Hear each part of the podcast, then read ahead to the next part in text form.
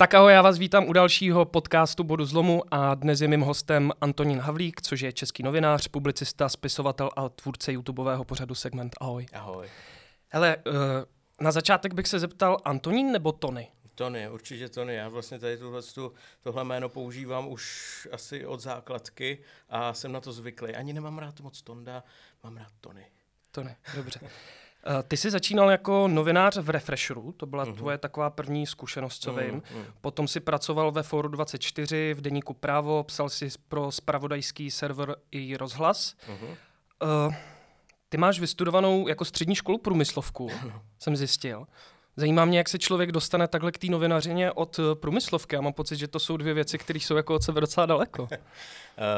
Pravda je taková, že já jsem to vždycky chtěl dělat, vždycky jsem chtěl dělat novinařinu, ale uh, když se člověk má v nějakých patnácti letech rozhodovat jako o svojí vlastně budoucnosti, tak to není někdy i jako moc dobrá věc, že někdy je to jako těžký se uh, vlastně učinit to rozhodnutí. Mm-hmm.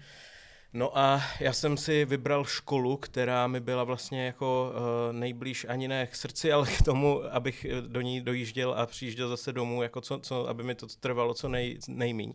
A vlastně uh, potom, až když už jsem jako byl tady v tomhle oboru, jako v tom, v tý průmyslov, na té průmyslovce, hmm. tak jsem si říkal, že to fakt jako není nic, co by mě bavilo. Ale zároveň jsem měl i jako plán B a to bylo přestěhovat se do Prahy a tak jsem vlastně jako šetřil a snažil se nějakým způsobem se do té Prahy dostat. Začátky byly úplně ultra těžký, protože jsem tady neměl vlastně ani žádný jako kontakty, neměl jsem tady vůbec nikoho, takže jsem jako šel totálně naslepo, mm-hmm. že jsem měl fakt jenom ty našetřený peníze a ani nezajištěnou práci, nic, mm-hmm. prostě jsem věděl jenom, že si ji musím zajistit a trvalo to dlouho. Moje první pracovní zkušenost bylo počítání peněz. Že jsem, že, že jsem prostě... A kde, byla, prosím tě, kde jsi počítal? To je taková firma, ona se dostala i do médií v souvislosti s tou největší bankovní loupeží. Aha, tak to, ne, to nevím vůbec. No a, a, a to je taková jakoby fabrika prostě, kde pracuješ noční směny a počítáš tam jenom peníze prostě, jo, mm. že sto milionů za tu jednu směnu mi tam prošlo pod rukama prostě v hotovosti a další den znovu. A bylo to strašně jako vyčerpávající, stresující, ale věděl jsem, že to musím dělat, abych se nějak jakoby roz a etabloval vůbec v životě. No a potom jsem prošel různýma dalšíma pracema, protože tohle fakt jako bylo nezvladatelný. A pak jsem se dostal k tomu Refresheru, no a to mi jako otevřelo. A to byla taková, jako, že jsem Refresher tak nějak četl, říkal jsem si, proč to neskusit. Uh, dělal to, uh, vlastně rozjížděl to tu českou pobočku můj kamarád Matěj Tomán, zdravím. Mm. A vlastně... Dali jsme se dohromady a vlastně jsme rozjeli v podstatě tu českou pobočku, když, když začínal. Jo, takhle. No a když jsi šel do té Prahy, tak už jsi věděl, že se chceš věnovat, dejme tomu, té novinařině nebo něčemu takovému kreativnímu, nějakému psaní, nebo to přišlo tak... Já jsem psal už, jako mám, rozep, mám, to je to nejhorší na mě, že já mám rozepsaných strašně moc knížek, mám rozepsaný hrozně moc věcí a já jsem jakoby vždycky tíhl k tomu spisovatelství ještě mm-hmm. víc, ale zároveň už jsem si třeba nějaký čtvrtý třídě dělal takový jako časopisy komiksový mm-hmm. a tak. A, a tak jsem o tom jako nějak snil, o tady těchto dvou věcech, buď teda jako spisovatel, to je jako, jako těžkopádný se dostat jako na pozici jenom spisovatele, no takže jsem začal tady tímhle s tím, tou novinařinou, a prostě začal jsem psát a, a tak jsem se jakoby vypracoval jako vlastně sám na sebe, no, řekněme. Takže v podstatě se dá říct, že ty jsi byl u zrodu českého Refresheru. Jo, jo, jo, jo. Aha, hustý.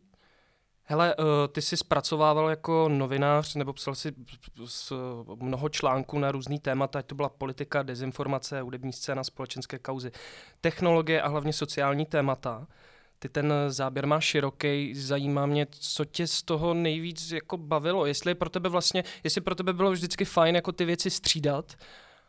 Asi jo, no. Jako byla zajímavá ta politika určitě jako hodně a myslím si, že do budoucna bych se jí chtěl ještě jako věnovat. Myslím mm-hmm. si, že tam, tam je to ještě jako pro mě neprobádaný. Uh, ale uh, ty technologie, nebo to, co pokrývám teďka v rámci segmentu, mi bylo asi úplně, úplně nejblíž a ono se to jako překrývá, ono tady jakože technologie to není jenom prostě, já nevím, časopis Computer nebo živě tečka cé zet, ale uh, ty technologie mají právě i ty přesahy jak mm-hmm. do, to, do té společnosti, do té politiky a podobně, takže jako tyhle ty přesahy mě zajímají a tyhle mě baví a podle mě jsou pořád jako málo na české scéně pokrývaný. Mm-hmm.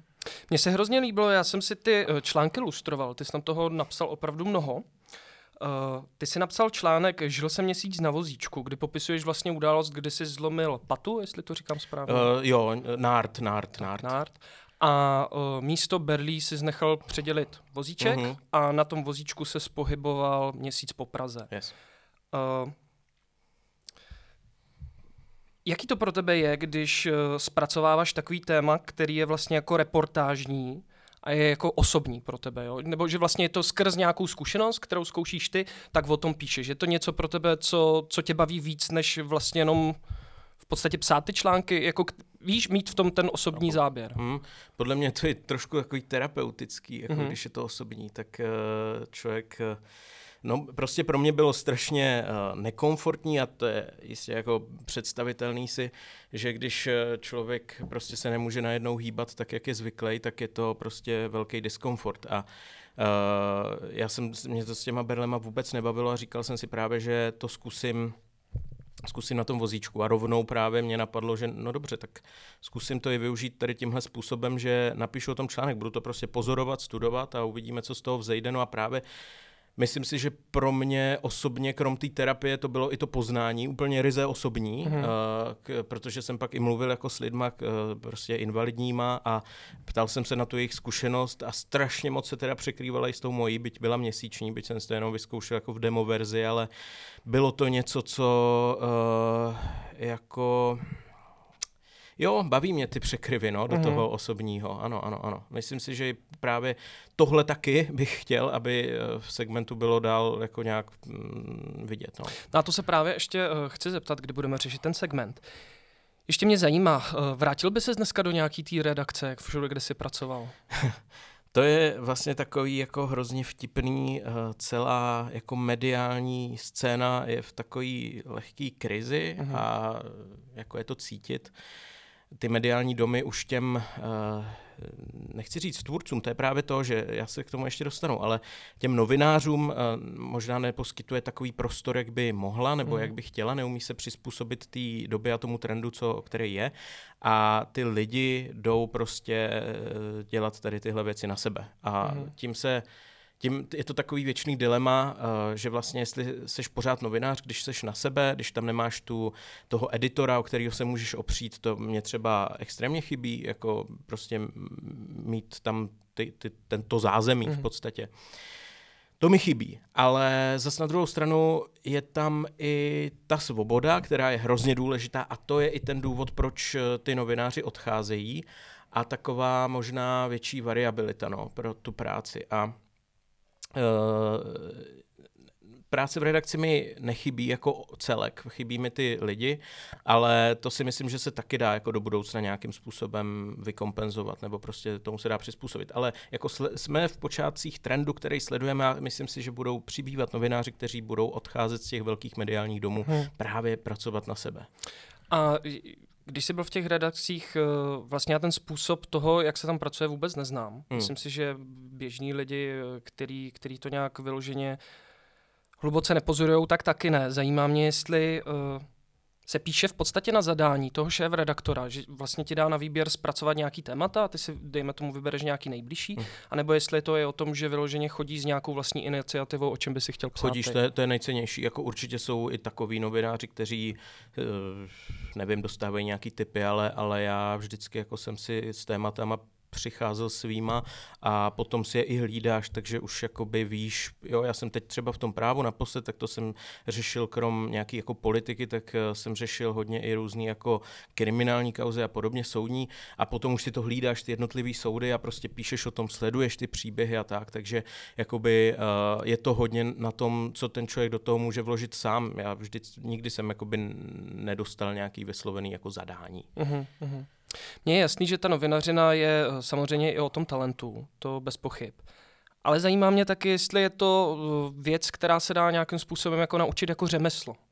Hmm, myslím si, že je to důležitý, no. Myslím si, že je důležitý jako mít tam to srdíčko. Hmm. A, a to třeba, jako já právě nemám moc tu zkušenost s tím, s tou školou, s tou vysokou školou. Hmm. Znám jako lidi, kteří prošli vysokou školou jako žurnalistiky, ale sám jsem jí neprošel a nevím, jak moc je to jako tady tohleto se tam jako učí mít k tomu ten vztah jako opravdu ten jako vnitřní. Ale tím, že jsem si proto šel, tak tím já jsem ho tam měl, no. Takže jakoby z mý zkušenosti si myslím, že je důležitý tady tohle. A samozřejmě jako postupně se propsat k nějakému výsledku, to je to taky trvá. Mm-hmm. Uh, ty jsi založil ten YouTubeový kanál Segment mm. minulý rok. Já jsem četl, že to byla myšlenka, která vznikala někde už přes pět let. Jo, jo, jo. A dočetl dlouhý. jsem se, že vlastně jsi byl trošku demotivovaný tím, že jsi nevěděl, jestli vlastně ty články, které píšeš, jestli vlastně ty čtenáři si je i jako přečtou, jestli mm-hmm. to chápu správně. Ten segment, celá ta záležitost, splňuje to tvoje očekávání? Vlastně to, co ta myšlenka, která vzešla se jako k tomu, abych si založil YouTube kanál a dělal ty videa, byla o tom, že některé věci nedokážeš předat slovem. Mm-hmm. Prostě jsou články, který nedokážeš tak jako dát tomu takovej jakoby šmrnc a něco, co si, co lidi chytne. Protože lidi dneska si čtou jenom titulky z drtivý většiny. Mm. A uh, jsou témata, který si prostě nepřečtou.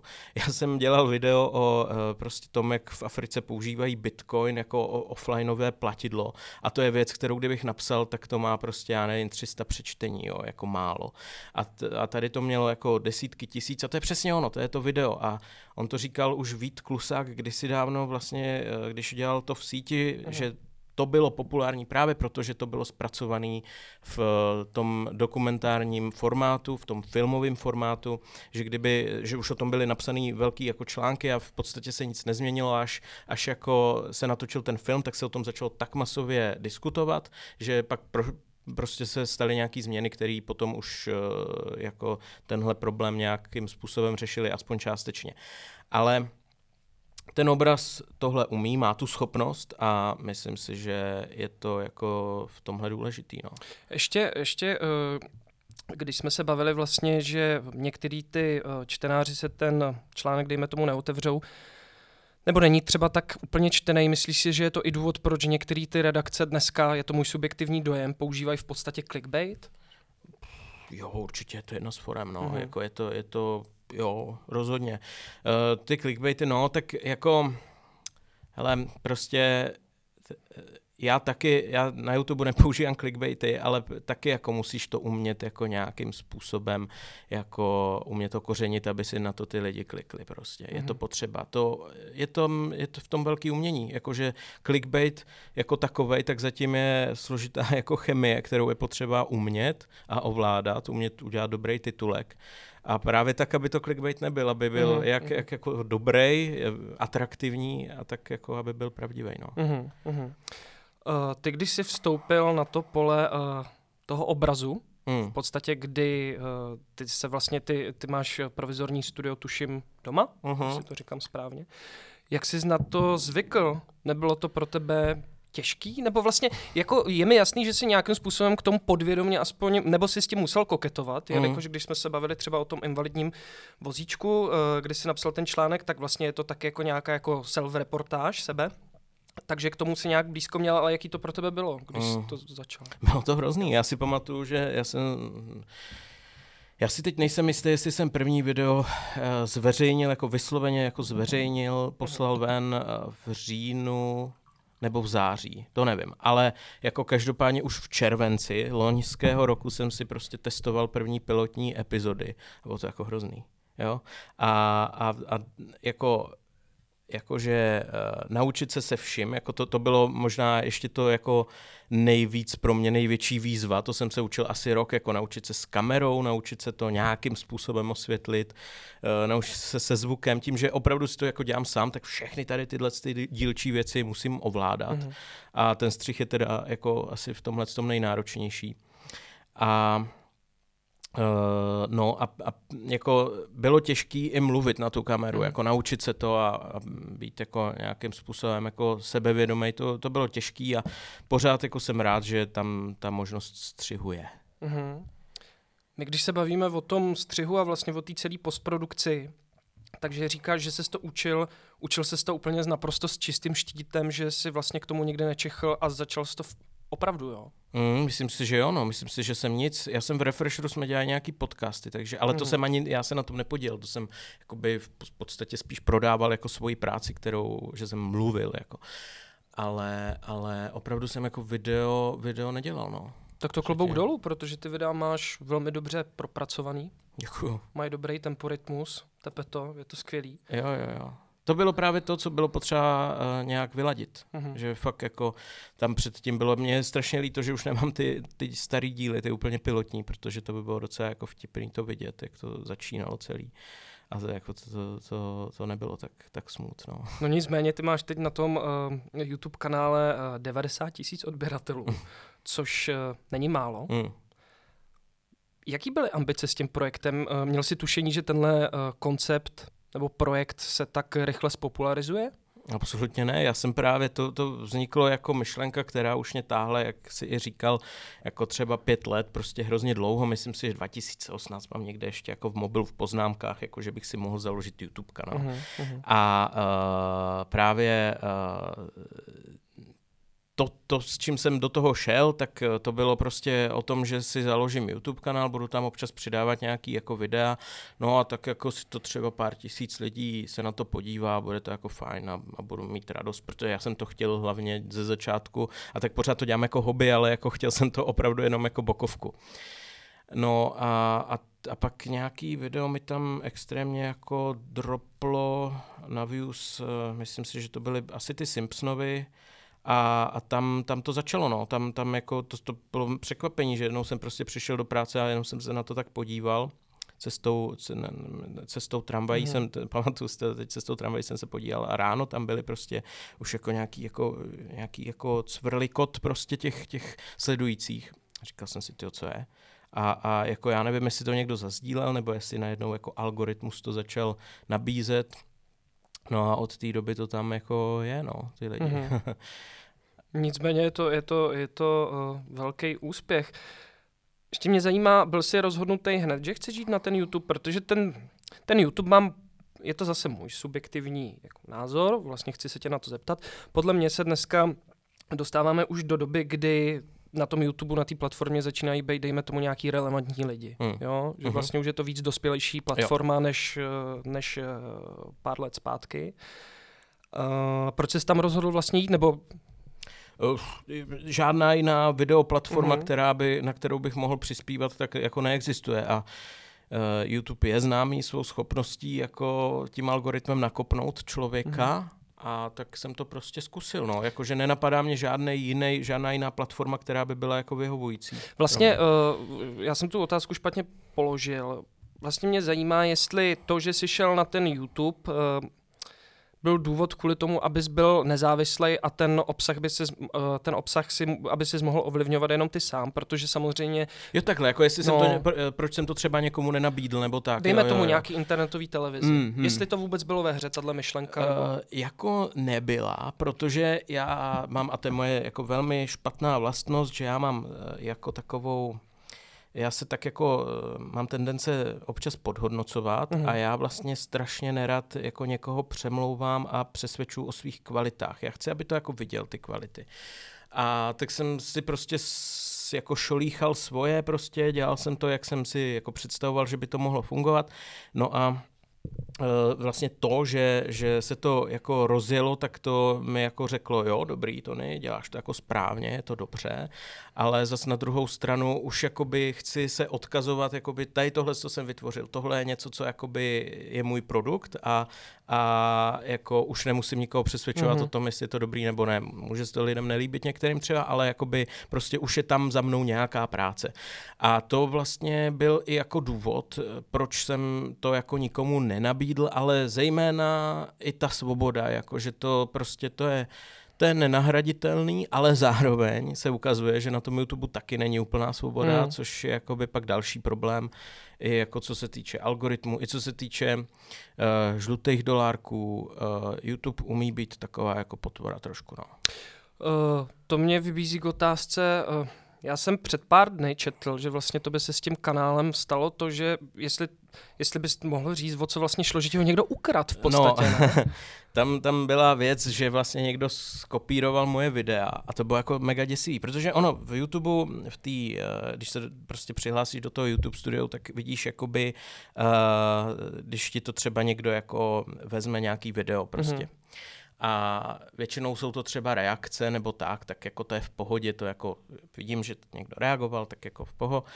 Ale uh, horší právě jsou tady tyhle si případy, kdy, a to, to se mně stalo jako teď poprvé, že jsem přijel z New Yorku z dovolený a vlastně uh, nes, byl jsem pryč, takže jsem vůbec, chtěl jsem být úplně offline, nic jsem nesledoval, tak jsem přišel a klikl jsem na to, no a můj obsah se stal jako překopanej do, do angličtiny a vlastně místo mého hlasu tam byl nějaký jako A I voice prostě, který to daboval do hmm. angličtiny.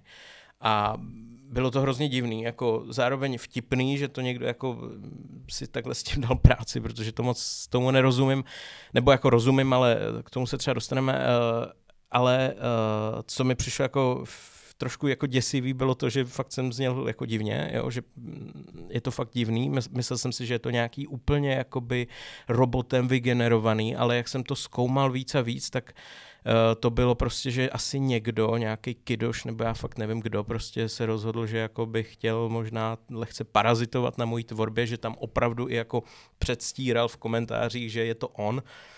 Uh, no, jako...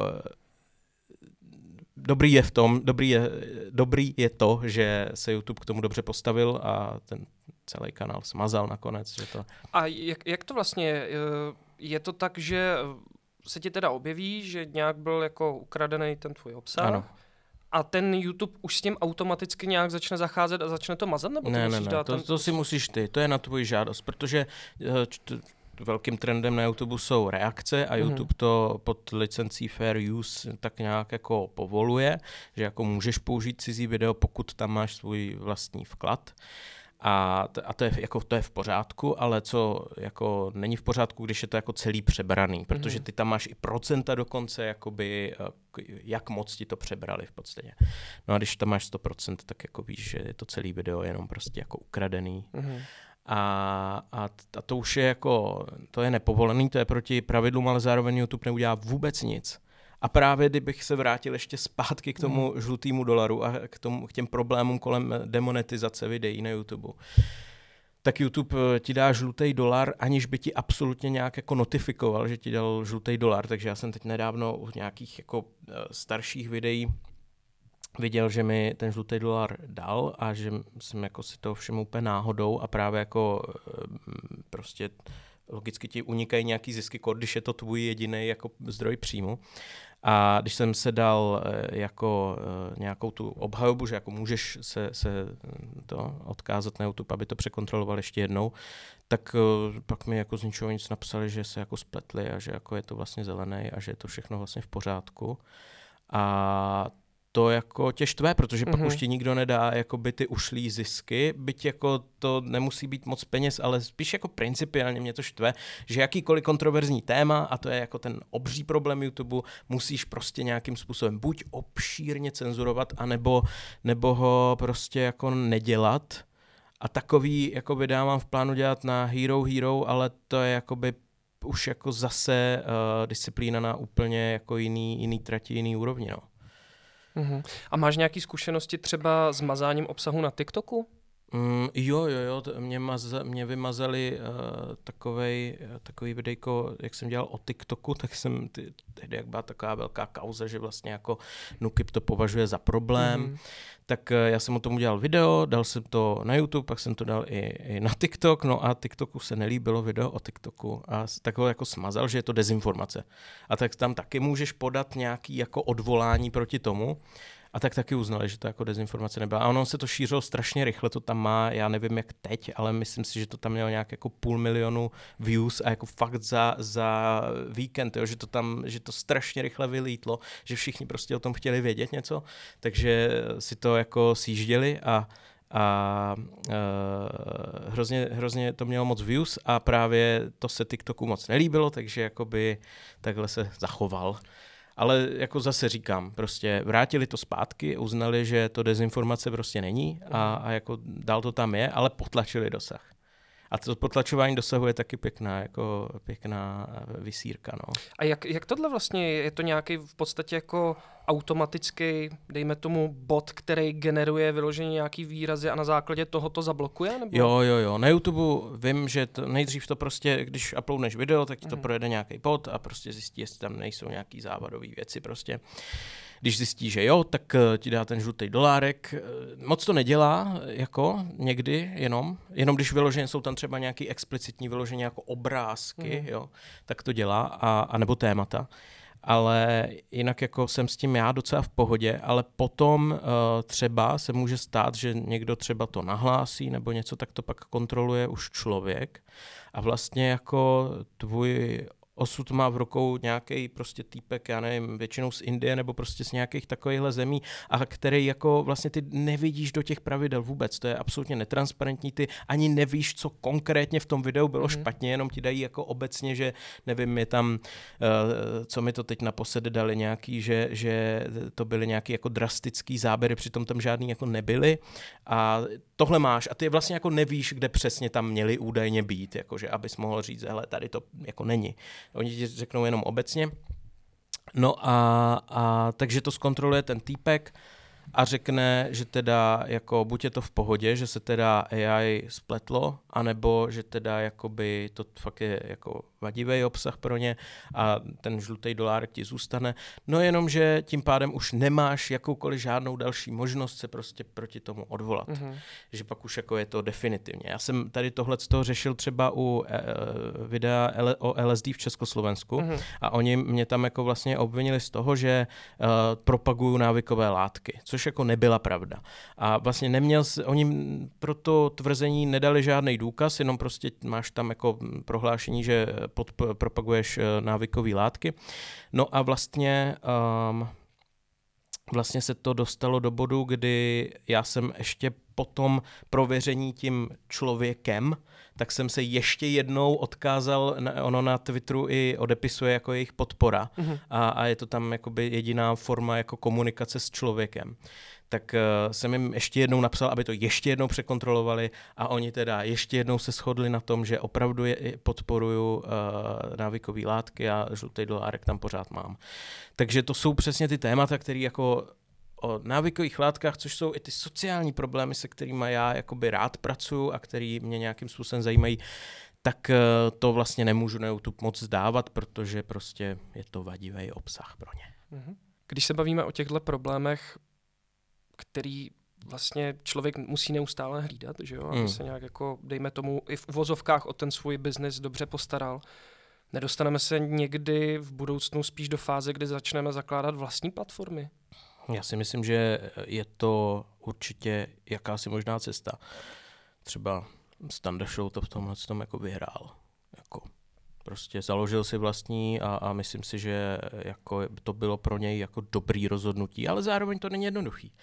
Protože já, ačkoliv si sám jsem už teďka schopnej představit, že uh, oslovuju jako tisíce lidí a že, že, jejich tvorba, je, že moje tvorba je baví, tak si zase na druhou stranu myslím, že uh, jsem i do určité do určité míry hnaný pořád tím algoritmem, protože po každém videu mi prostě zase stoupnou uh, odběratele. A myslím si, že ten algoritmus pořád tam pro mě hraje roli. A uh, je otázka, jestli kdybych si založil vlastní platformu, tak jako co by se stalo? Jestli by prostě jsem si založil vlastní platformu a, a přišel by tam jako třeba jeden člověk, nebo jako jak by to mělo vypadat. Myslím, to, jako, to je hrozně složitý. Myslím si, že je to určitě nějaká cesta, kterou se do budoucna i, uh, i česká scéna bude vydávat. A spíš si to dokážu představit jako pod nějakou, um, um, nějakým spojením jako českých tvůrců, kteří mají třeba nějaký jako společný záměr, společný vkus a, a budou jako si toho, toho diváka jako stekovat.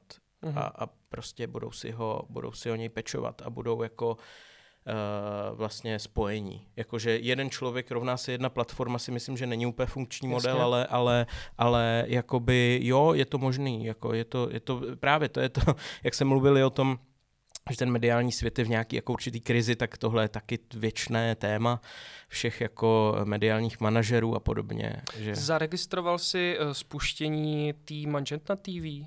Magenta té vé? Uh, jo, jo, jo, jo, jo, jo. Co no, si to o tom je... myslíš? Myslíš si, že to bude funkční model? Mohl by. Jako to je právě o tom, že teď se to bude všechno zkoušet mm. a, a uvidí se. Jako, myslím si, že tam potenciál je, no. Mm-hmm. Uh, ještě mě hlavně zajímá um, ta YouTube analytika. Jo? Mm. Já vždycky říkám, že uh, je dobrý, když má člověk svobodu, ale i když ve všem máme svobodu, tak mám pocit, že vždycky jsou nějaký mantinely, do kterých mm-hmm. se člověk musí vlíst. Uh, ovlivňuje tě nějak ta YouTube analytika v různých videích, že vidíš, že něco funguje víc, tak se tomu, dejme tomu, neříkám, že je to kalkul, to vyloženě ne, ale že vlastně člověk zjistí, že je potom nějaká poptávka, tak vlastně k tomu udělá ještě nějaký doprovodný jiný věci ohledně toho tématu. Uh, myslím si, že jo, že to jako je častá praxe youtuberů, někteří to jako hodně dojí, někteří jsou opatrnější, já se kloním spíš na tu druhou stranu, ale já spíš i to mám tak, že já hodně věcí se mi jako různě přesahuje a třeba je nestihnu říct v tom jednom videu, že prostě mm. mám jako určitou stopáž, kterou si tak nějak jako vnitřně dávám, že kolem těch patnáct minut je to jako akorát, někdy těch dvacet, jako to jsem udělal jednou snad, ale a, a bylo to dobrý, ale jakoby je to furt omezený čas.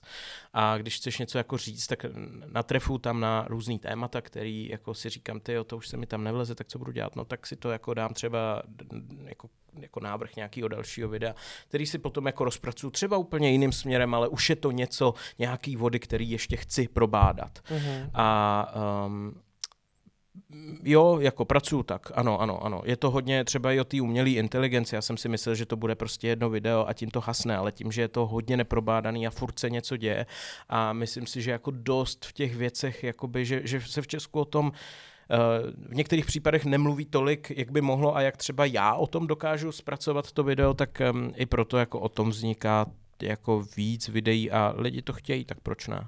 A co ten název segment? Když vlastně, když jsem četl, že jsi vlastně říkal, že ta myšlenka byla už několika letá, že vlastně chceš něco takového, dejme tomu, vytvořit.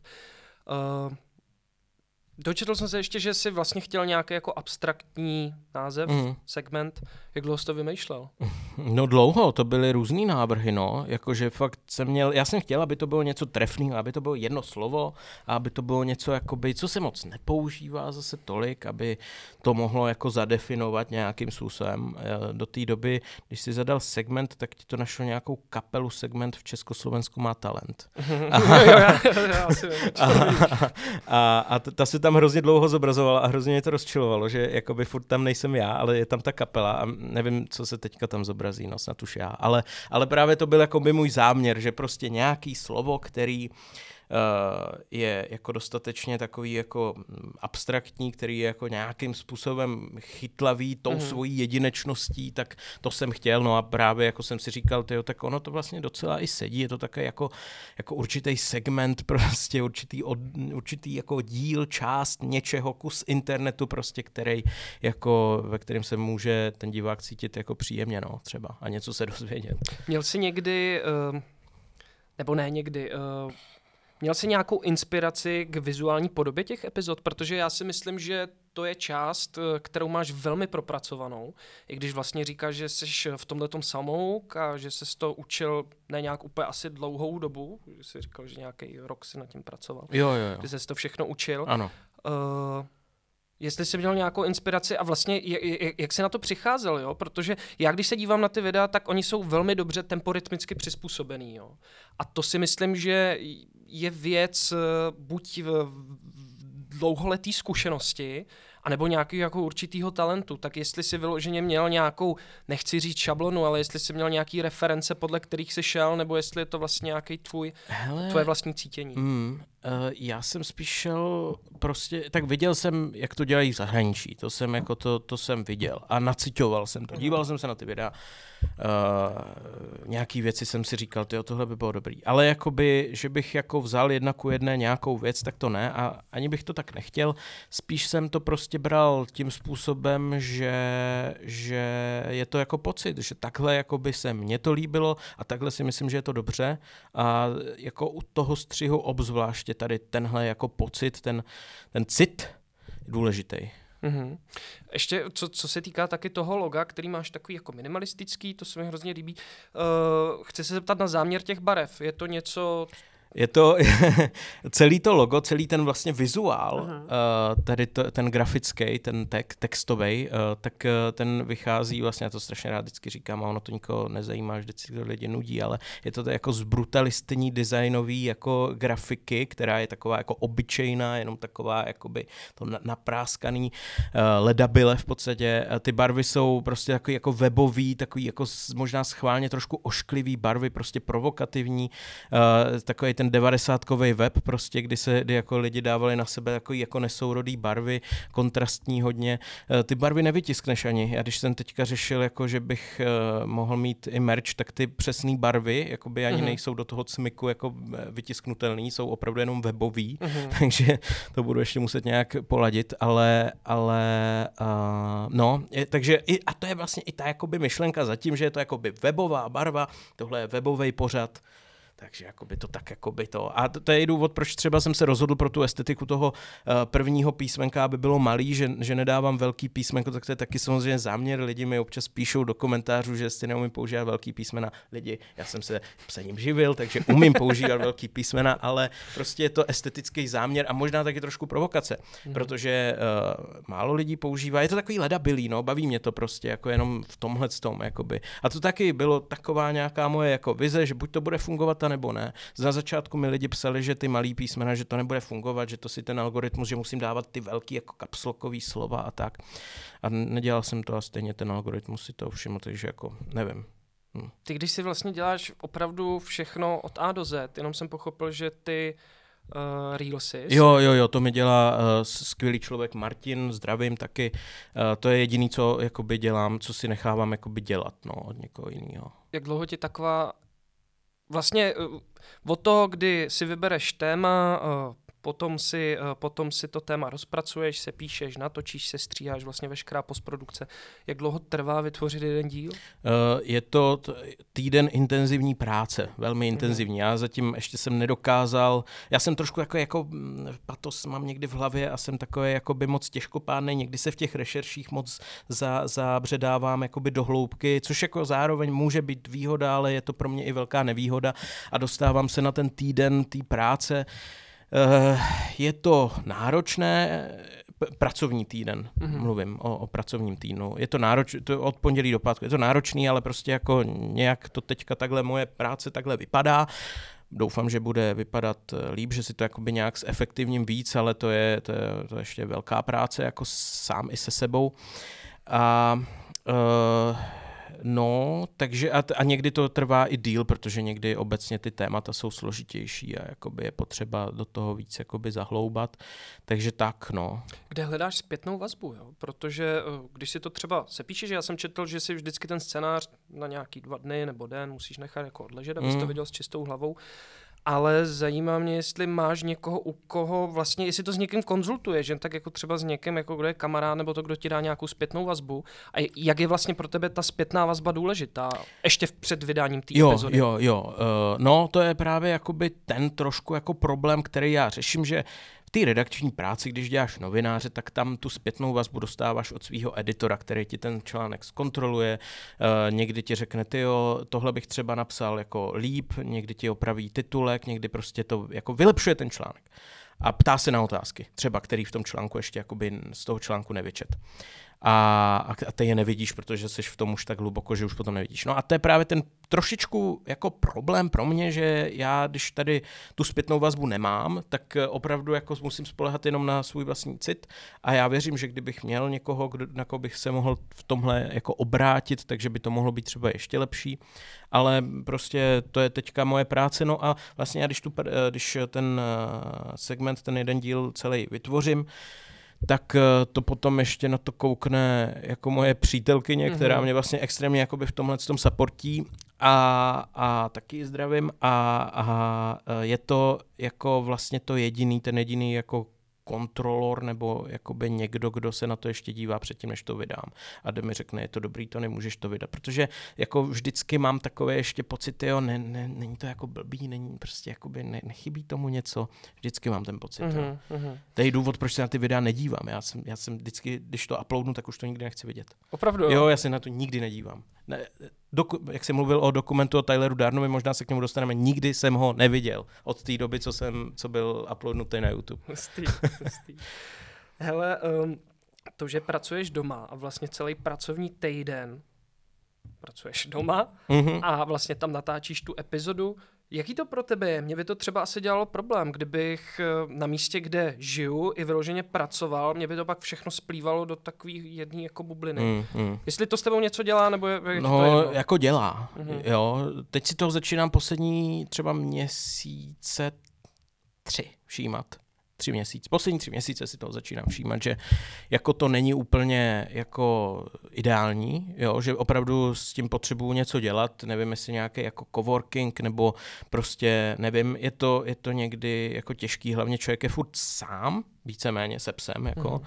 než, než přijde přítelkyně domů a, a pr- jako je to, je to těžký jako na psychiku a musím s tím začít něco dělat, ale jakoby uh, taky nějakou dobu trvalo, než jsem si to uvědomil, že pro mě mi to přišlo jako dobrý, protože já jsem takový jako introvertní, ale zjišťuju, že ty lidi kolem sebe mi chybí a že je to jako vlastně i takovej jako příjemnej, možná i ta příjemná jako zpětná vazba potom na tu práci a obecně, no. Jaký to pro tebe je, když vlastně tvoříš u sebe doma, jak jsme říkali, pět, pět dní v týdnu, ale potom vylezeš ven a zjistíš, že tě ty lidi fakt opravdu poznávají, že to má takovej, že víš, jako, že to není vlastně virtuální záležitost, jo, že jenom vylezeš a zjistíš, že to fakt doopravdy se děje. Mm, jak mm. se s tím vypořádáváš? No, jako... Dělá mi to dobře, jo, dělá mi to jako fajn. Já jsem, uh, my, my si s přítelkyní píšeme takový jakoby vzkazy na naše výročí jako do budoucna, co si myslíme, že kde jsme a kde budeme, prostě si sepisujeme a vždycky za rok jakoby vlastně vidíš, co bylo před tím rokem. Mm-hmm. A teďka jsem tam měl, že jako mám dva půl tisíce odběratelů, to jsem psal jakoby minulej rok, mm-hmm. a, a že mám dva půl tisíce odběratelů na YouTube a že uvidím, co jakoby bude a že bych strašně rád, aby jako lidi tu moji tvorbu jako poznávali a aby věděli o mě. Tak teď o rok později, když se vrátíme zpátky, tak to jako se stalo. Je to dobrý, je to jako příjemný, ale zároveň je to i někdy takový jako, už jako mi to i, jako má to už svoje jako mantinely, jo, v tom, že prostě už se mi stalo, že prostě jel, jdu si po chodníku kolem, a volám, kolem mě jede prostě auto, stáhne okýnko a začíná mě pořvávat, jako třeba, jako Tony, Tony, znám tě, čau, prostě a já vidí, že volám, no tak jako je to takový jako někdy nepříjemný, lehce nepříjemný, ale, ale jinak je to fascinující, je to skvělý, jakože chtěl jsem to nějakým způsobem vždycky, chtěl jsem, aby lidi cenili moji tvorbu a teď to mám a jako, no, jo. Uh, co používáš uh, k rešerším? Uh, používáš internet nebo se obracíš i na literaturu? Uh, jsou situace, kdy se obracím na literaturu, ale většinou ten internet je jako pro mě uh, absolutně jako, mm, jako to, co kam jdu v první řadě, protože to jde docela i dobře, uh, tam se dostává do nějakých jakoby souvislostí a podobně, je to rychlý prostě, je to rychlý. Ale, ale jako uh, ty knihy pořád jsou věc, která je taky zajímavá a jo, obojí to tak nějak mm-hmm. propojuju. No. Když vydáváš ty videa, tak uh, já si myslím, že ten můj názor je, že uh, ten tvůj uh, úspěch tkví v tom, že um, ty zkoumáš ty věci úplně z jiného úhlu pohledu, než by člověk... Uh, mohl očekávat na první dobrou, jo. Mm-hmm. že uh, já jsem se třeba díval, že jsi měl videa uh, Tajemství nejmocnějších žen v K L D R, nebo proč uh-huh. v K L D R jezdí české tramvaje. To jsou fakt opravdu záležitosti, které tě nenapadnou na první dobrou a samozřejmě jo, jo. po nich nějakým způsobem toužíš.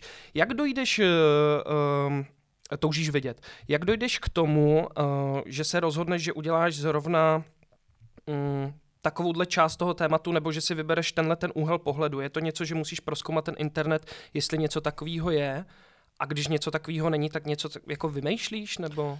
Já jsem takový jako hodně internetový trešák, že já, si, mm-hmm. já prostě čtu na internetu úplně všechno prostě, mm. i jako dezinformace, já jsem v tom úplně jakoby zběhlej, jako všechno čtu. A pak jako z toho vypozorovávám jako nějaký věci, které třeba, když mě to zaujme, tak si o tom hledám víc a, a, a prostě, a když jako si řeknu, tyjo, to je fakt jako hodně zajímavý a je v tom jako větší hloubka, tak to tomu dělám video. Je to prostě, je to prostě takhle, že jakoby zajímám se o věci a jsem v internetu fakt jako dost hluboko na to, abych mohl jako uh, ty některé kontexty vidět. A bys třeba český tramvaj v K L D R, já jsem prostě si o tom někdy kdysi dávno četl a pak jsem se na to vzpomněl, že jo, vlastně tam jezdí. No a tak jsem si o tom udělal prostě videjko. Mm-hmm. Ještě mě zajímá, když jsi používal nějaký informace, nějaký jako rešerše, něco, z čeho si čerpal ty informace. Stalo se ti někdy, že si vydal to video a zjistil si, že jsou to stoprocentně neověřené informace a že mezi něma nějaké, jako, dejme tomu nějaká jako pochyb, která může být věc názorů? Jo, jo, jo. Uf, nejsem si jistý přímo, nebo tak jako vždycky se najde někdo, kdo třeba řekne jako... že to není pravda, nebo jasně. prostě to jsou jako takový ty, já když jsem udělal video o Prigožinovi, no tak to je jasný, že se tam spoustu jako lidí, kteří inklinují prostě k Putinovi, tak prostě se tam najde a zpochybňují to. Jo, to, to je prostě normální a zvyk jsem si na to i u té novinářské práce, že kdykoliv zajdeš na takový jako tenkej led, který jako pro někoho jako je to kontroverzní, nebo to nechce slyšet, tak prostě si v tom hledá nějaký ty pochybnosti a nějaký jako v tom, nějak v tom šťourá. Ale vysloveně, jako že bych úplně jako to nevychytal, co se týče té informace, já nevím. Já nejsem si jistý. Myslím si, že ne. Jako. Pokud je tam něco nepřesného, tak, tak, tak by mi to asi lidi napsali. Nebo nevím. Mm-hmm. A to je právě to. Jakoby to ono, tohle je jakoby ono. Že ty sice máš zpětnou vazbu od mnoha lidí. Ale stejně, a znovu se vracíme to, co už jsem nakousl několikrát, že tu editorskou část toho člověka, o kterého se můžeš opřít a který bude mít nějaký ten vhled, tak to pořád jako youtuber nemám a možná právě bych jako chtěl mít do budoucna. Uh, abych právě věděl, že když se něco jako stane, nebo když třeba i to nemusí být vyloženě nějaká nepravda nebo nějaký jako nesoulad informační, ale může to být něco, co uh, vyvolává třeba víc otázek než odpovědí. To se často děje, tak ten editor tě na to upozorní a ty na tu otázku nebo na ty otázky, které on v tom najde, tak musíš najít tu odpověď. A to je, si myslím, to, co pořád ještě schází obecně uh, u uh, internetových tvůrců. Co je cílem v podstatě segmentu? Uh, zajímá mě to v tom ohledu, jestli se v podstatě chceš stát takhle v podstatě edukativním kanálem, a nebo jestli je to furt nějaký, samozřejmě vždycky to bude tvůj nějaký jako su, subjektivní, mm. nějaký tvoje subjektivní informace, samozřejmě poskládaný a teda. Mm. Ale jestli vyloženě, no vlastně to slovo edukativní, já vím, že je to takový zavádějící, ale jestli vyloženě se chceš stát nějak, protože ty máš hrozně těžkou pozici v tom, že si myslím, že se začínáš stávat takovým vzorem pro to YouTube, jo? I pro, dejme tomu, mladší generaci, která tě v těch komentářech opravdu chválí, protože ty témata je baví. A mm-hmm. samozřejmě skvělý je, že se z těch témat dokážou něco i dozvědět, že jo? Že to vlastně vzdělávací. Mm, jo, jako tak já si myslím, že je důležitý, protože to se taky dostáváme do velké mediální krize, je i ta, ta tkví v, i v tom, že lidi touží po kontextu, že mm-hmm. jsou informacema přehlcení a touží znát to, co je jakoby zatím. Za těma jednotlivýma střípkama, těma zprávama, které si můžou jako rychle přečíst, si prostě někde na novinkách, na Seznamu prostě přeskrolují, ale jako touží i vědět něco jako hloubš. A myslím si, že ty moje videa to poskytují a celkově jakoby ten publicistický žánr obecně, i kterému se já jako ke kterému inklinu, tak to jako poskytuje. A Takže jako tímhle směrem, ale určitě jako si dokážu představit a chtěl bych to do budoucna, aby ty videa byly víc o nějaký jako, aby, to, aby víc fungovaly jako dokument, aby tam mluvili lidi, aby to možná bylo víc jakoby ještě třeba filmovější, furt tím mým subjektivním pohledem, ale ještě víc jako nějaký film do toho jakoby. To, to by se mně třeba líbilo. Mm-hmm. Takovej Netflixovský jako formát, to je pro mě jako dobrý.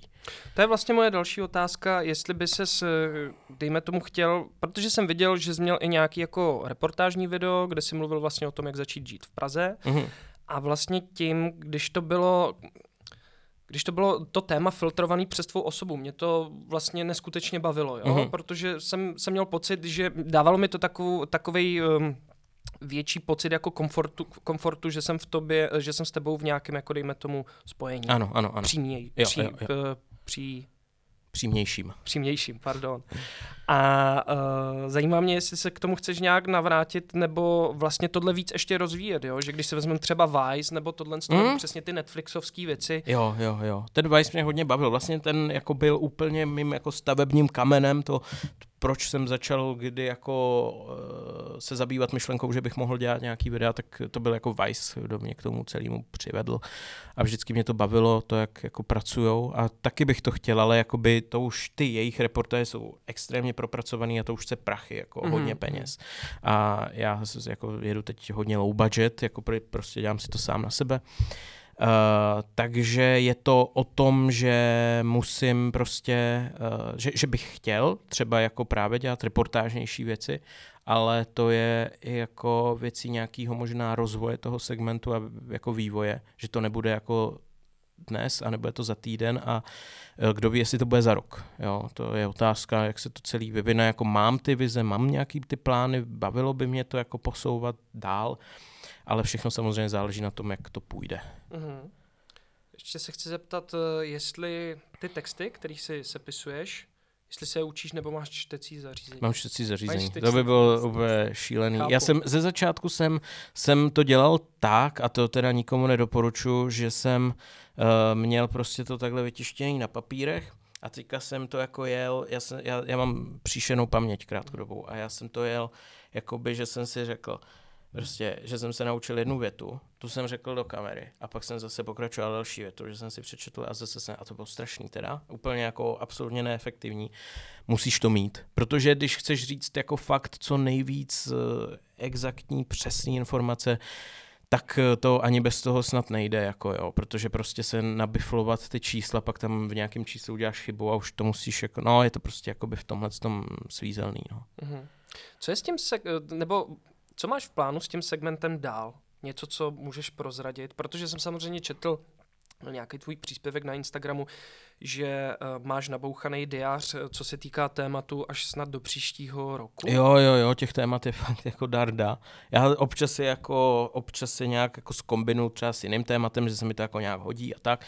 Jakože má to, má to uh, jako různý přesahy ty moje témata, ale, ale jako jo, mám, jakože to je taky jako moje taková jakoby jistota, taková pojistka, že to bude v pohodě, protože nechtěl bych dojít do bodu, kdy si řeknu, jo, já nemám o čem točit prostě. Já jako nevím, co bude další video, to bych nechtěl.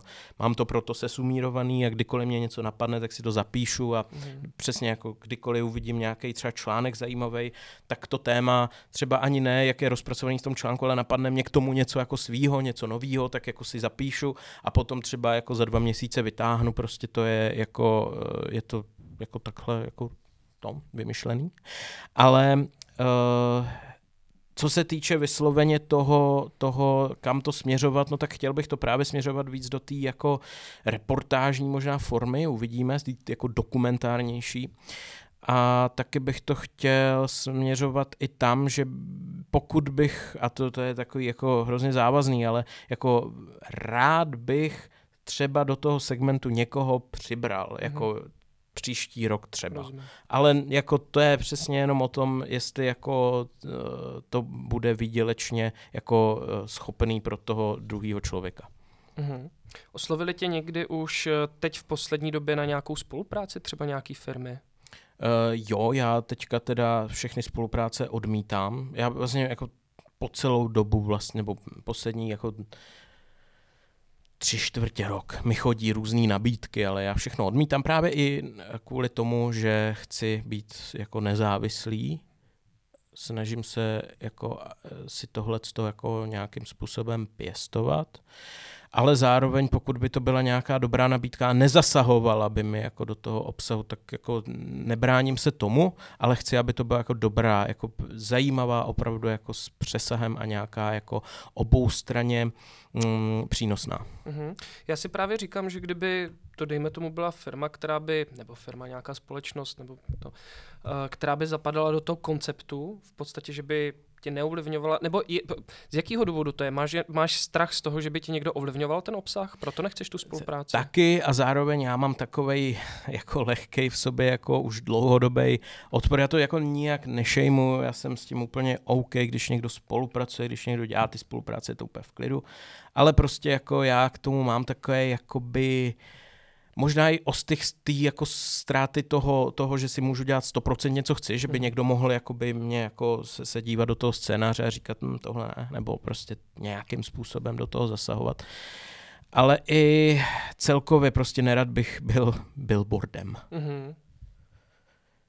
A, a zároveň jako nechci znít tak, že šejmuju lidi, kteří prostě ty spolupráce mají. Je to, je to i jako celkem možná jako dobrá cesta, jak se bránit tomu uh, žlutému uh, dolárku, protože vlastně jako je to, to tak je, v zahraničí to dělají úplně běžně, že tam dají nějaký jako krátký jako reklamní, uh, uh, nějakou reklamní pasáž prostě, kde jako řeknou o nějakém produktu a je to, to mi přijde jako úplně OK, ale, ale je to prostě, a zároveň se to brání tomu žlutému dolárku, že je ti vlastně jedno, když tam bude, protože prostě jenom jako nedostaneš z toho prachy, ale ty prachy už máš od toho sponzora, takže už je nepotřebuješ. Ale, ale, no, ale prostě jako nechtěl bych se stávat jako nějakým, uh, nějakým stojanem pro jako různý jako produkty a různý jako značky. No. I je to možná částečně nějaký můj novinářský jako komplex si zachovávat nějakou svoji vnitřní integritu. Mhm. Tak já tady mám ještě knížku, já ji takhle ukážu. Ty jsi napsal knížku, která se jmenuje Homeless Guide. Uh, Jak přežít na ulici a užít si to. Mm. Tebe oslovil Albatros, mm-hmm. jestli to říkám správně. Jo, jo, jo. A na základě čeho? Na základě toho, že jsem se těmhle tématům věnoval pro Refresher. Mm-hmm. A se jim to asi líbilo, tak je to, je, je mě oslovili a mně se to taky líbilo, že mě oslovili, tak jsme to jako dali společně dohromady. Spolupracoval jsem i s Pragulikem, který vlastně dělá, to je ta organizace, která dělá p- p- bezdomovecký průvodce po Praze. A tak jsme se i rozhodli, že bychom to jako koncipovali takové jako průvodce prostě. A promiň, ta spolupráce s Pragulik, to, bylo, to byla tvoje iniciativa? Tvůj nápad, nebo to bylo nějaký jako spo... To bylo takové spojení, už mm. jakoby takhle s tímhle to, to bylo zamýšlený jako spojení. Mm. A ty čtyři příběhy, kde máme Karima, Vojtěcha, Hanuše a Ivanu, mm.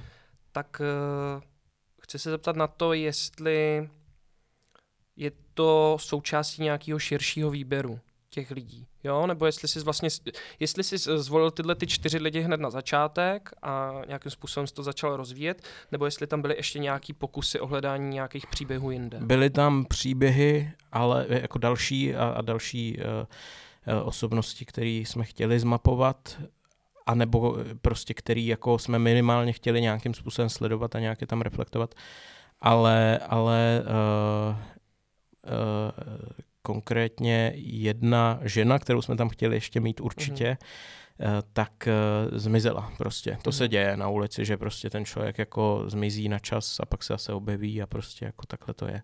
Takže jsme to, takže jsme to nakonec nechali tak, že, ohledně te, že ta knížka bude o tady těchto čtyřech postavách.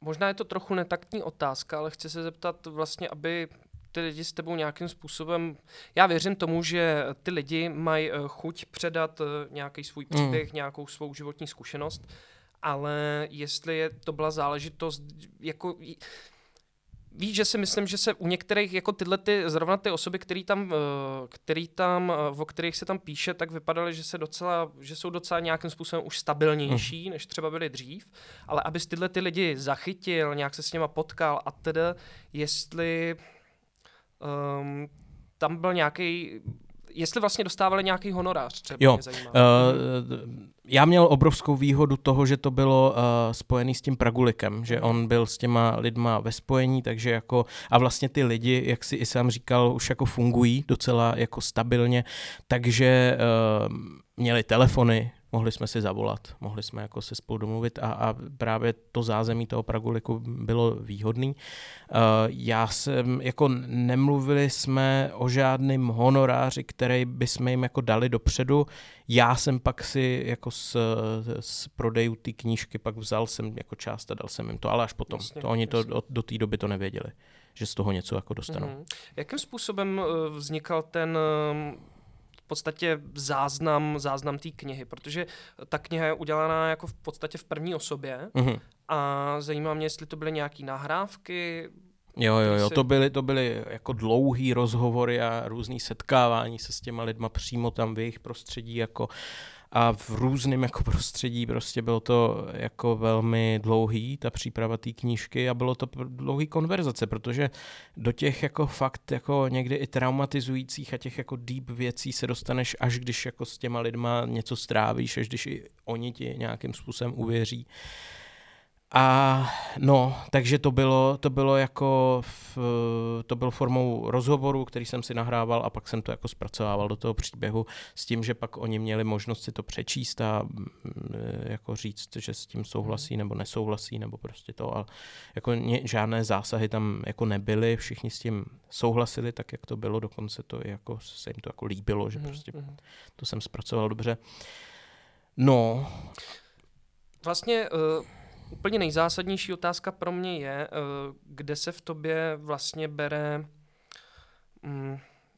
dejme tomu ta sympatie, no vlastně ta sympatie k těm, k těm sociálním tématům, víš? Jestli je to něco, co je nějak jako vnitřně zakódovaný, hmm. nebo něco, co si objevil? Ta sympatie se asi objevuje z, z empatie, jo. Že prostě jsem byl jakoby nějakým způsobem jako vychovávaný tak, hmm. abych prostě eh, odlišnosti bral. Jo. A, a tak, tak je beru. No. A prostě jako zrovna ty sociální témata, mně to prostě bylo i jako blízký, i jako v nějakém momentu života, ne, že bych byl na ulici, ale prostě jako uh, byl jsem v té subkultuře jako různých lidí, prostě který jako mají zkušenost s ulicí. Mm-hmm. A, takže jako vlastně pro mě to bylo mega přirozený. I ta, I ta knížka, i jako to téma jako takový, prostě mm-hmm. sleduju ho a vlastně tím, že jsem se přestěhoval do Prahy, tak jsem jako, z, jako se, se spoustou lidí na ulici zastavoval, protože jsem prostě jako, jak jsem měl ty noční, tak jsem byl takový jako noční pták a, a chodil jsem po Praze různě. A protože všichni jako žili v, tej, v tom dni a já jsem žil v té noci, tak jsem si prostě hledal kamarády na ulici někdy. Jo. A, a, a mimochodem právě i v součástí tady těchto jako výletů po Praze bylo i to, že jsem jako běžně potkával Tylera Dardana ještě ve svých jako nejlepších časech jakoby na IPáku a hlavně tam teda. No. Ale jakoby jo, to vznikalo prostě z nějaký, jako je to, je to nějaká fascinace, je to nějaká blízkost tady k těmhle lidem a podobně, no. To je vlastně pro mě klíčový slovo, fascinace, jo, že jak je tenká hranice, nebo stalo se ti to, že vlastně člověk píše o tom tématu, je nějakým způsobem tím tématem fascinovaný, mm. ale pak si myslím, že je ta druhá stránka, kdy si najednou může do, začít dostávat do té úzkosti toho, že člověku fakt vědomě dojde, že se to opravdu celý děje a že se to třeba může stát i tobě v životě. Mm, mm, mm. Víš, jako takový ten vnitřní strach, takový ten policajt. Jestli se to u tebe překlopilo v nějaký jako, fázi. Jako tím, že já jsem prostě tu zkušenost měl jako autentickou od těch lidí z mýho okolí, mm-hmm. tehdejšího, tak prostě jako ta ztráta bydlení jako pro, pro hromadu lidí je jako, jako věc. Je to prostě věc, kterou, která se jich může dotknout a já to jako vnímám jakože, jakože z pohledu možná nějakého jako pozorovatele, ale zároveň z pohledu toho, že, že může se to stát i mně a, a jako párkrát i v té Praze k tomu možná jako bylo blízko. Takže vlastně si, když si přicházel k tomu psaní, tak si do toho šel vlastně s touhle plnou vážností a nějaké, nějak, nějaká ta vyloženě jako katarze nebo ten, ten pochyb z toho vlastně už nepřišel, protože jak si říkal... Jo, jo, jo, jo, jo. Mm, mm. Jak dlouho jsi tu knihu psal? Uh, Říkal to, jsi, že to poměrně si... dlouho. Ale... Je, to, je to dlouhý, uh, myslím si, že, já teď nechci kecat, ale myslím si, že to bylo jako určitě třeba rok a půl, něco takového, jakože opravdu, že jsem se s těma lidma vídal a, a že jsme jako o tom mluvili jako docela intenzivně, ale zároveň i v té jako retrospektivě, že to nebyla věc, že bychom to spláceli prostě za týden, jako to ne. Uh-huh. Tam je, mě tam zaujal uh, vlastně asi nejvíc příběh uh, Vojtěcha, mm. si to říkám dobře, jo, jo, protože jo. mi nějakým způsobem nejbližší. Byl to, vystudoval konzervatoř, ano, byl ano. filharmonik, ano. pracoval v Národním divadle dokonce i, byl velmi talentovaný a vlastně, jestli to můžu prozradit, jestli to, jo, jo, jo, že vlastně on, on zemře, mm. že jo. Mm. Uh, Jaký to je, když někoho zpovídáš, vlastně četl jsem, že i on už ti říkal, že mu není nějak dobře a pak se opravdu dozví, že ten člověk odejde. Bylo to, bylo to hodně silný, protože já jsem se s ním setkával v jeho bytě, on bydlel na nějakém sociálním bytě, to je někde za Andělem, nevím už přesně, kde to tam je, ale jako nějak na Smíchově. A bylo to takový jako hodně tíživý, jak mm-hmm. tam. On prostě, já jako... Uh, on musel skončit s alkoholem a už to bylo jako blbý a on věděl, že ty dny jako už jsou, jako, že už se blíží jim konec a um, on tím, že to věděl, tak už jako se tomu alkoholu až tak nebránil, což mu ještě mm-hmm. víc přitěžovalo. Mm-hmm. Jo. Ale tajil to. A to mm-hmm. bylo jakoby, to bylo pro mě to vidět.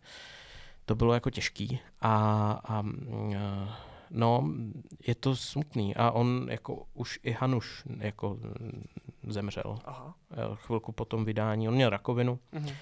a vrátilo se mu to jako ta, nej, ta nejtěžší fáze, nevím, jak se tomu říká, ale prostě ta, ta, ta fáze, kdy už jakoby, kdy se ti to vrátí, ta rakovina zpátky a když už, kdy už ti to extrémně oslabí, tak ta se vrátila chvilku po vydání té knížky a, a taky už není mezi náma, no. Takže jako je to silný, to sledovat, ale jako člověku to dá i vlastně ten, ten jako reálnej wake-up call, že taková je ulice prostě, mm-hmm. že to je ono. Jako. Pak tam máme ještě Karima, o tom asi všichni nějak, všichni ví, no. Mám pocit, že všichni víme. Tam bylo, tam bylo ještě zajímavý možná jako v něm odhalovat takový ty, jakoby, ty jeho, ty jeho obraný mechanismy, mm-hmm. kterýma on vlastně ověnčuje ten svůj příběh životní, že tam je hodně těžký jako odhalit, jako že co se doopravdy stalo jemu, nebo co kde zachytil, ačkoliv nechtěl bych jako ho nějak to pomlouvat, ale je to, bylo tam jako těžký, jako on, on, on má hodně štítů přes mm-hmm. sebe a ty štíty mu neumožňují jakoby už moc jako sám se sebou jako hýbat, protože kdyby se to odhalilo a já jsem musel jít na tu dřeň, musel jsem ho s nějakýma věcmi zkonfrontovat, tak je tam jako strašně malej, takový jako bezbraný kluk jako v něm. To, to chápu, no. To je samozřejmě věc, který jsem si taky všiml, že ta se na internetu samozřejmě řešila. Nicméně respekt za to, že to nějak ustál, i přes to, co se mu stalo, věnuje se něčemu dobrýmu. Ano, vlastně ano. Byl jsi na té prohlídce s ním? Je to jo, mnohokrát, protože právě mě to i zajímalo, jak to i vnímají ti lidi a tak. A uh, bylo to, jako on, on jako dobrý, on, já ho mám rád a uh, teď už jsem ho teda delší dobu neviděl, ale, ale jako i s Ivanou se jako občas potkáváme mm. a je to jako jsem s ním v kontaktu s těma lidma.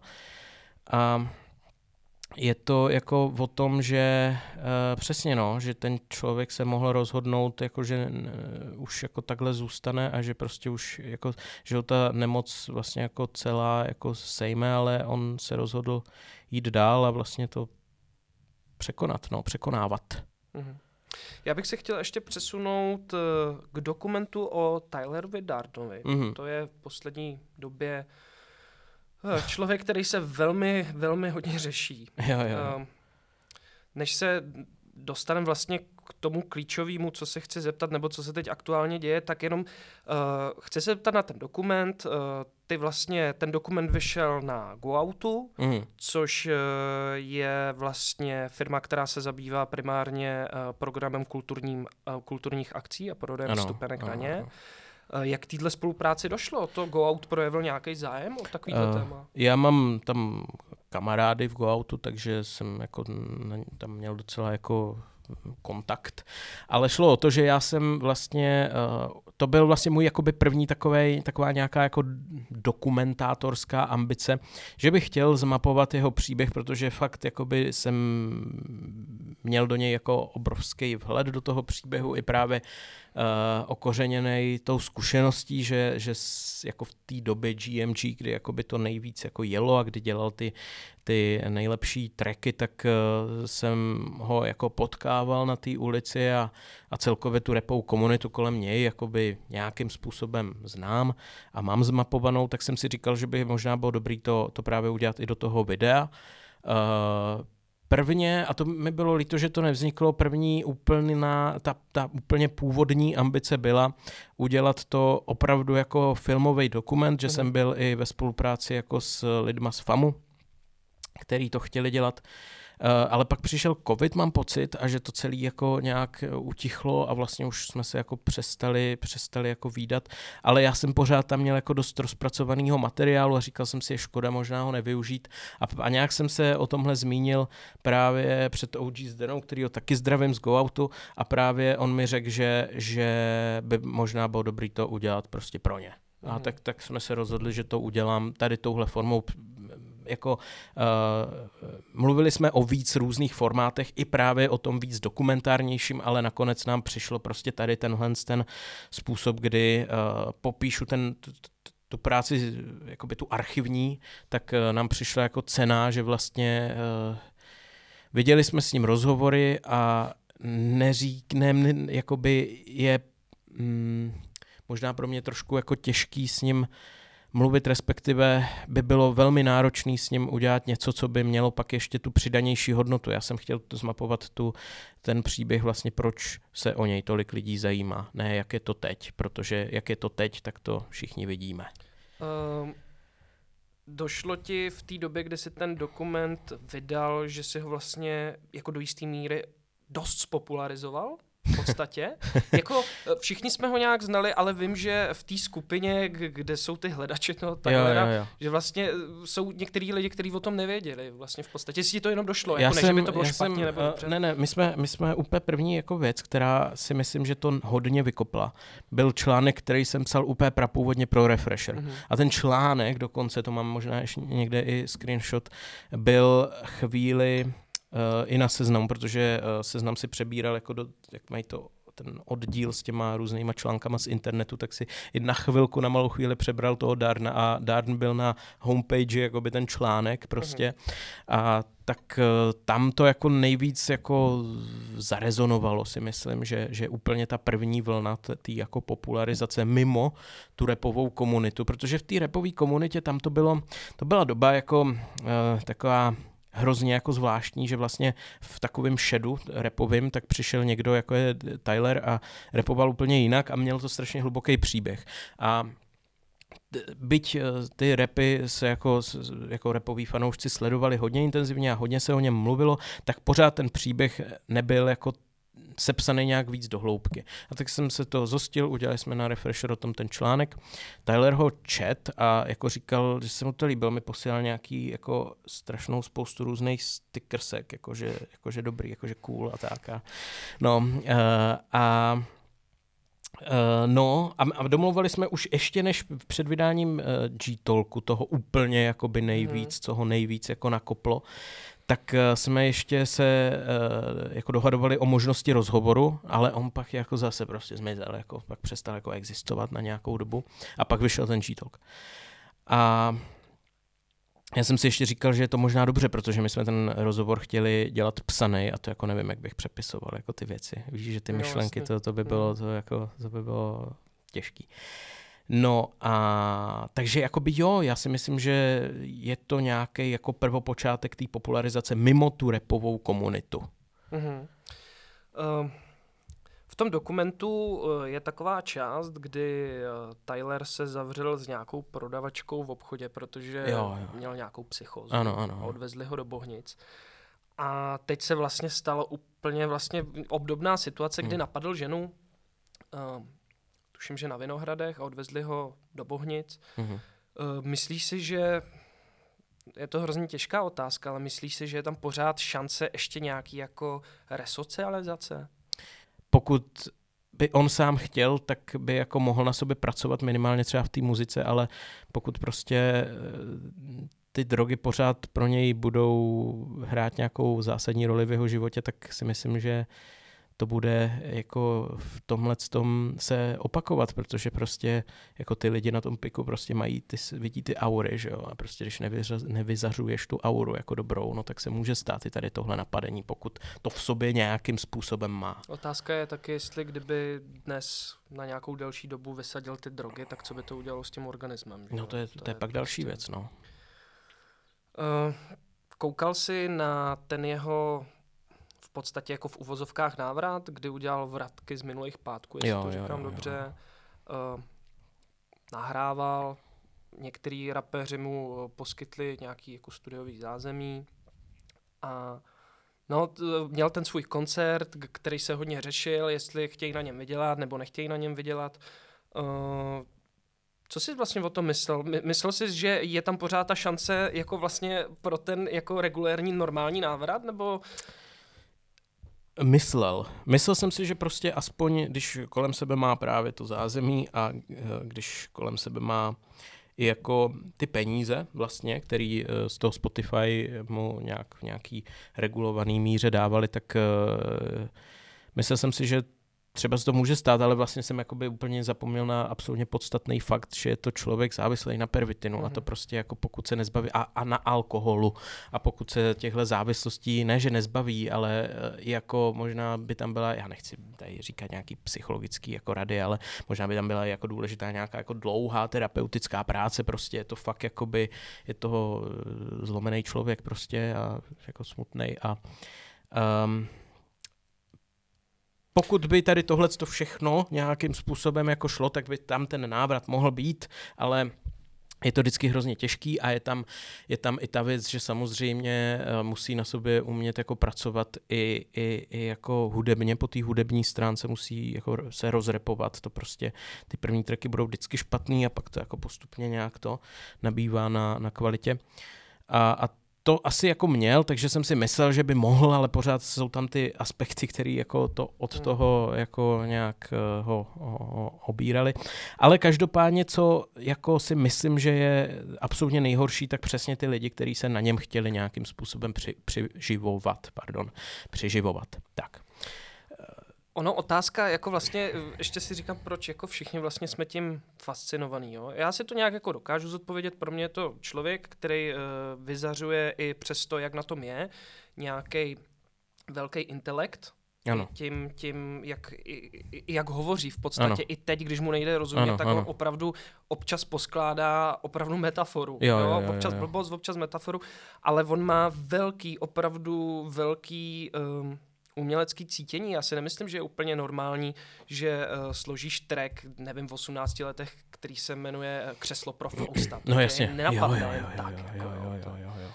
Takže vlastně, o, o, no spíš si říkám, uh, čím jsme pořád fascinovaní. Jestli jsme fascinovaní tím, že vidíme vlastně, že je na tom takhle, že vlastně jsme fascinovaní tou ulicí a tím vším a že kdyby se z toho dostal, jestli to vlastně, což já bych mu přál, aby bylo hlavně lidsky v pořádku, ale otázka je, jestli by to pro lidi ještě bylo zajímavé. U- uvažuju vlastně mm-hmm, na tím jako mm-hmm. obecně, co?